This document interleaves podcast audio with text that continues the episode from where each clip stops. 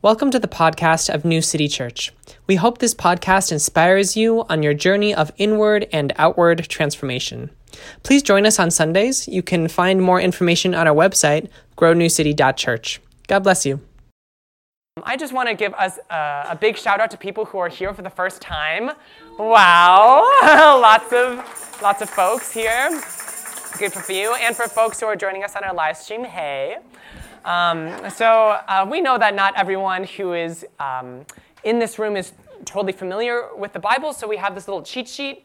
Uh, this is the layout of the Bible. Um, we just had a reading from Luke, which is a gospel. Excelente. So gospels are the uh, like four uh, biographies that we have about the life of Jesus. A lot of people who start reading the Bible uh, at New City Church like to start at Luke because there is such an emphasis on liberation of the oppressed.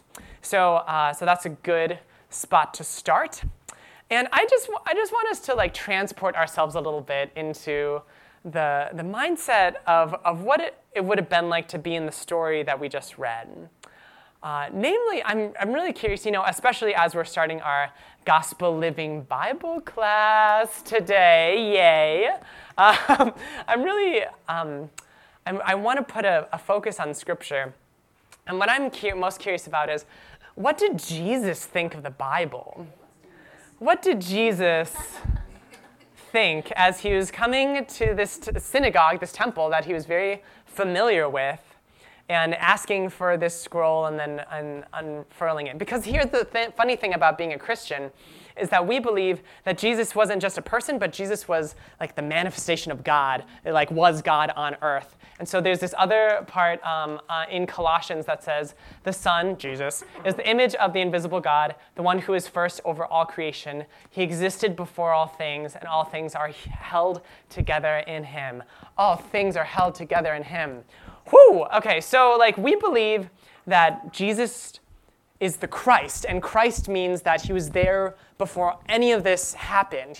Jesus was there while the Bible was being authored, and then he was reading it. So imagine looking at this scroll in the synagogue and you know like jesus kind of like remembering the bible like oh yeah i remember when hagar was on her last dollar abandoned in the middle of the desert with her little son, and she had nothing else but tears and desperation. And God responded back and said, Tears and desperation are all you need to have a connection to God.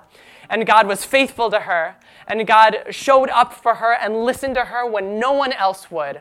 Jesus remembering these stories of, of Hagar and Jesus remembering the story of Moses, these, these oppressed people born into slavery, in, in, into an empirical system that was demanding more from one group of people for the benefit of another group of people. Here was Moses speaking out a liberation that no one thought was possible. And Jesus saying, like, I remember that. I remember when we stood on the shoreline and we were looking at this sea and we thought that nothing would be able to set us free, that we were doomed. And, and, the, and Moses' people took a chance to step into that water, and it flushed to the side. And Jesus was there making a way out of no way for an oppressed people to be free. Jesus is like, I remember that, and I remember it was a good one. That I'm glad that it made it into the Bible. and just, some of my better work. And, and, um, and Jesus, uh, the Christ who was there in the beginning, remembers the Ethiopian eunuch who, uh, who went to the prophet Jeremiah. Jeremiah was feeling really down, and the, he spoke out against the king. The king uh, imprisoned him in a dried out water cistern, a container for water, a dried out water cistern. And there was an Ethiopian eunuch working in the palace who said, The prophets don't belong behind bars, they belong on the streets and they belong in the kingdom and the king needs to listen to the prophets.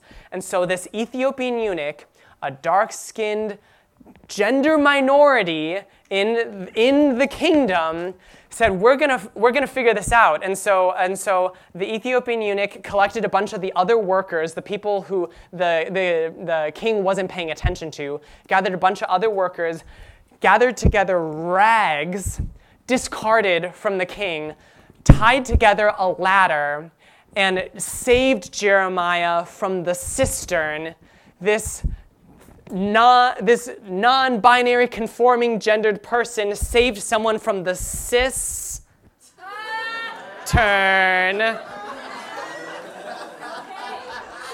Okay, so like and Jesus was like, "Yeah, because that's what God does. That's what God does. God takes the scraps, God takes the folks that no one else is looking out for, and says, I have a mission of liberation for you. And the other folks are way too important to listen to me, but you are the ones who are going to save the people. You are the ones who are going to put together the words that we can pass down to our children and our children's children, and we can let a, a word of freedom be proclaimed when the empire is only talking about domination. Jesus the Christ was there in the beginning as all of this text was being written, all of these stories were being shared. And, uh, and were the stories perfect? Of course not, because people wrote them. But were they inspired and accompanied by a God who was making a way out of no way? Absolutely. And I can believe that because we had a community arts night last night. And there were. Did anyone perform anything that was perfect? No. But did we hear things that were inspired? By the, for folks who were there last night, can you clap your hands if you were inspired from last night? Like, oh my gosh. Like, I know that Jesus speaks through our art. And so I have every reason to believe that Jesus is speaking through this art. So, uh, so, uh, so Jesus is looking at this um, scroll and he's kind of like remembering. He was looking at the Isaiah scroll, but you know, all the whole Torah would have been there and stuff. And he's uh, reading through this Isaiah scroll, and he's remembering uh, he was there when Isaiah was talking to a um, diaspora people, to a people who uh, had a culture that they had issues with, but it wasn't perfect, but it was something. And then a huge colonizing force came in and dragged them all off to slavery, and they were spread around, a diaspora people. Jesus was reading through Isaiah, like, yeah, I remember this. And then he landed on the spot that we read today, which is like the despacito of Isaiah. Like, it's like the jam. like, everyone breaks down, everyone gets into it when this part in Isaiah comes because it's talking about the liberation of the oppressed. It's talking about people who are imprisoned being able to be free, a society finally being able to live up to our deepest hopes. It's the one that all of us, that describes the thing that all of us want, but we don't know where to find the miracle to make it happen. Uh, and Jesus was reading this text. And I, I think about, um, you know, who was in the room in that synagogue that day, in that, in that uh, synagogue in the Middle East. It probably would have been hot. Who was sitting there in the room? I bet there was uh, one person who had studied the scripture all their lives and, and felt like they had a really strong command of it. Like I pretty much, I, I kind of like get the Bible, you might say. And, and, they, and, and they felt really confident. Maybe they got a, a seminary degree. Maybe they like post on blogs about how much they get the, the Bible. Maybe they Instagram about it. Maybe they like Instagram like how many colors of highlighters? Have you ever seen this go in the Bible and like underline and stuff? Um, which I'm all, you know, I'm, I'm pro all of that. And, and then here's Jesus. Here's Jesus saying, This word is fulfilled in me. Jesus was saying, I am, I am anointed to bring good news. And all of a sudden, the person who is so expert about all those scriptures would have been like, whoa, whoa, whoa, whoa, whoa, wait. I know how this is supposed to go. I know the Bible. I've built so much of my life off of this. And I have a story of what the Bible is about, and you are queering the reading of the Bible in a way that I am not okay with. You are breaking all types of frameworks and, and what about uh, all of the seminary textbooks I have? What about all of the all the books that I've written about this? And here you are saying that there is in God a new way to read Scripture that I never anticipated, but now I have to receive because you are the Christ. You are telling me that what I grew up, the Bible that I grew up with and the Bible that we are reading right now is the same text but a different story. How dare you? Um, and, and I bet that, and I bet there was another person who was like, why are we still reading the Bible? Like, it's so old and the language just doesn't make sense. And like, I know it has some like really nice stories about morals and ethics or whatever, but we we kind of have our own stories of morals. And we already know how to live a good life. Like everyone knows how to be a good person. Why do we need to read the Bible to discover something that we already know? Uh, and it's so arduous and like and and uh, like when people ask me if I'm reading the Bible, I feel a lot of shame because I know I'm supposed to, or I know that some people think that I'm supposed to, but I don't see any relevance of it to my life at all. This is all just history stuff. Um, and and uh, and Jesus was reading to that person, and and I imagine a third person who was like, you know what? Forget the Bible uh, the Bible harms people. The Bible has texts that excludes people. The Bible is weaponized against people like me. Why would I preserve something that is contributing to my own oppression? Why would I come back again and again to a text that has abused me instead of freeing myself from this relationship with this text that is so harmful? Why would I bother with the Bible? And Jesus was reading to that person as well. The whole synagogue was leaning in to see what Jesus would do because somehow there is something about the scripture that changes when Jesus Christ is added into the story. We relate to it differently.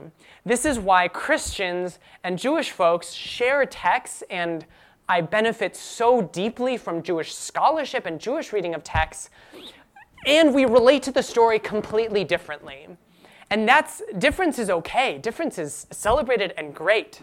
We're not uh, we're not gonna let like a Christian reading of the Bible be like veiled anti-Semitism of like we have like version 2.0, you have version 1.0. Like let us tell you what this is about. Like it was just a different reading, but it is different. It, it, it is different uh, because we believe that uh, the Old Testament is kind of this like ramping up, getting ready to go, saying there is going to be a historical figure who's going to free people, who's going to make a way out of no way permanently, who's going to transform the whole earth, who's going to bring all people together. And then, and then Christians kind of in like the biggest like surprise letdown, and then it turns around. Jesus comes onto the stage with his sandals and nasty hair, and he's like, ta da! like, it's me.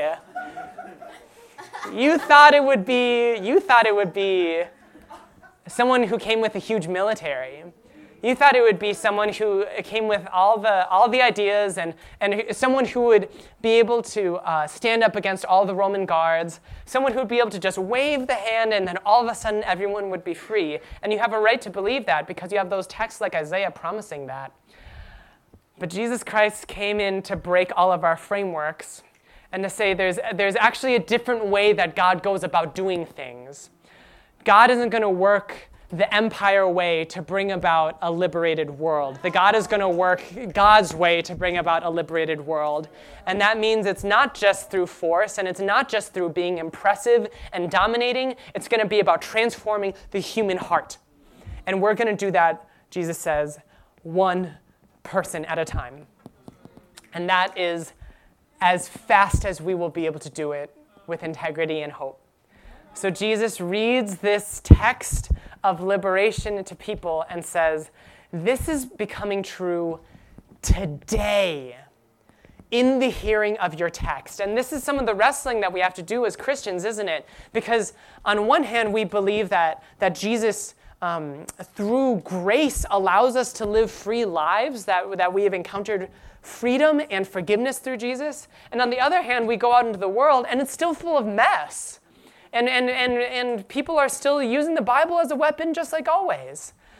Uh, and, and Jesus leans in and says, Yeah, the preposterous thing that I'm asking you to believe that will change everything is that the love of God freed, frees, and will free us.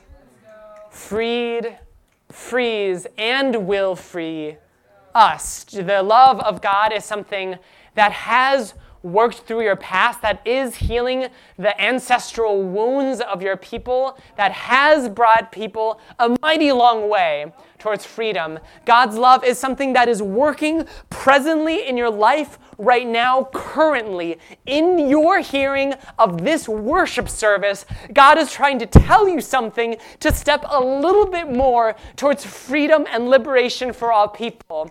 And we know that God is with us for the long haul, that we are going to keep walking this road one step at a time, even when fighting feels like we're dying. And we're going to, we're going to push for liberation with the Holy Spirit that will not abandon us. This is important because if we don't believe that God has freed, frees, and will free us, then how we operate in justice spaces is completely different. Because if we believe that it is just our hands that will do it, just our feet that will walk there, and we are abandoned spiritually, then it's all up to us, and we're going to shrink in in the same fear and scarcity that the empire wants us to be in in the first place. If we can open with the confidence of the children of God, saying, I believe that the Holy Spirit was with my people, is with my people, and will be creating me into a new people in the future, then all of a sudden our heart is opened up in a way that you really can't describe until you're there. The, the type of generosity and openness that you discover in the grace of God is unlike anything else that I have encountered. I've met lots of justice people who are amazing and on their own spiritual life, on their own spiritual walk, that I am glad to walk in solidarity with. And I know that the Christian story changes lives. And that's what we're here at New City to do. And that's why we read the Bible. We read the Bible because it teaches us about the people closest to Jesus and the text that Jesus read the Bible isn't just, um, it, it's not replaceable with other books with good stories or good advice. The Bible is written and composed by the people who knew Jesus best, who understood what he was about the most, who felt a lot of historical, geographic, physical, tangible proximity to him. Uh, and, and we feel like, yeah, that's, if we're going to be playing this game of 2,000 years game of telephone, we should probably try to listen to the people who are closest to the source. Uh, and that's so that's the New Testament, and then the Old Testament are all of the texts that Jesus was reading during his ministry. Uh, the Old Testament adds dimension and depth and richness to the New Testament because as you start reading through the New Testament, you'll realize that it is constantly referring to generations and centuries back of writing to say, this is how Jesus is in conversation with the Old Testament. And that's why we need uh, both of those testaments, right? And so, uh, so we're starting this class today, and some of you are reading the Bible because you love Jesus and because you want to get more in love with Jesus. You want to learn more about the historical, the literary, the grace filled, the inspired parts of Jesus' life. And some of you are like, are reading it because you don't know him enough to love him? Like, you're like, I think Jesus is like a, it seems like a good guy. Like, it seems like he said some things, don't agree with what the church is all the way doing, but it seems like Jesus was a good guy, and maybe I should lean in and, and learn a little bit more. And both of these are equally valid, good reasons to be reading the Bible. Uh, and we're going to be taking it really seriously this month. We have exercises every single day to learn how to read the Bible better. Because ultimately, um, to borrow a phrase from Adrienne Maree Brown, we read the Bible because we are ancestors in training. We have so benefited from I mean, think of the lineages present in this room. Think of the manifold legion nations represented in just this gathering here. So many of our ancestors worked so hard so that we could gather in this room right here. And I want to be an ancestor in training while I'm alive. I want to live like I'm a blessing for the generations ahead of me. I want to live like the world is going to be a more free place after I die. And the Bible is a text that accompanies us and enriches and guides us in how to do that well. We graft ourselves into the scroll. We put ourselves into the story of God to realize that we are not alone, that there is a bright future of a liberating God ahead of us, and it's going to happen one heartbeat at a time. Amen.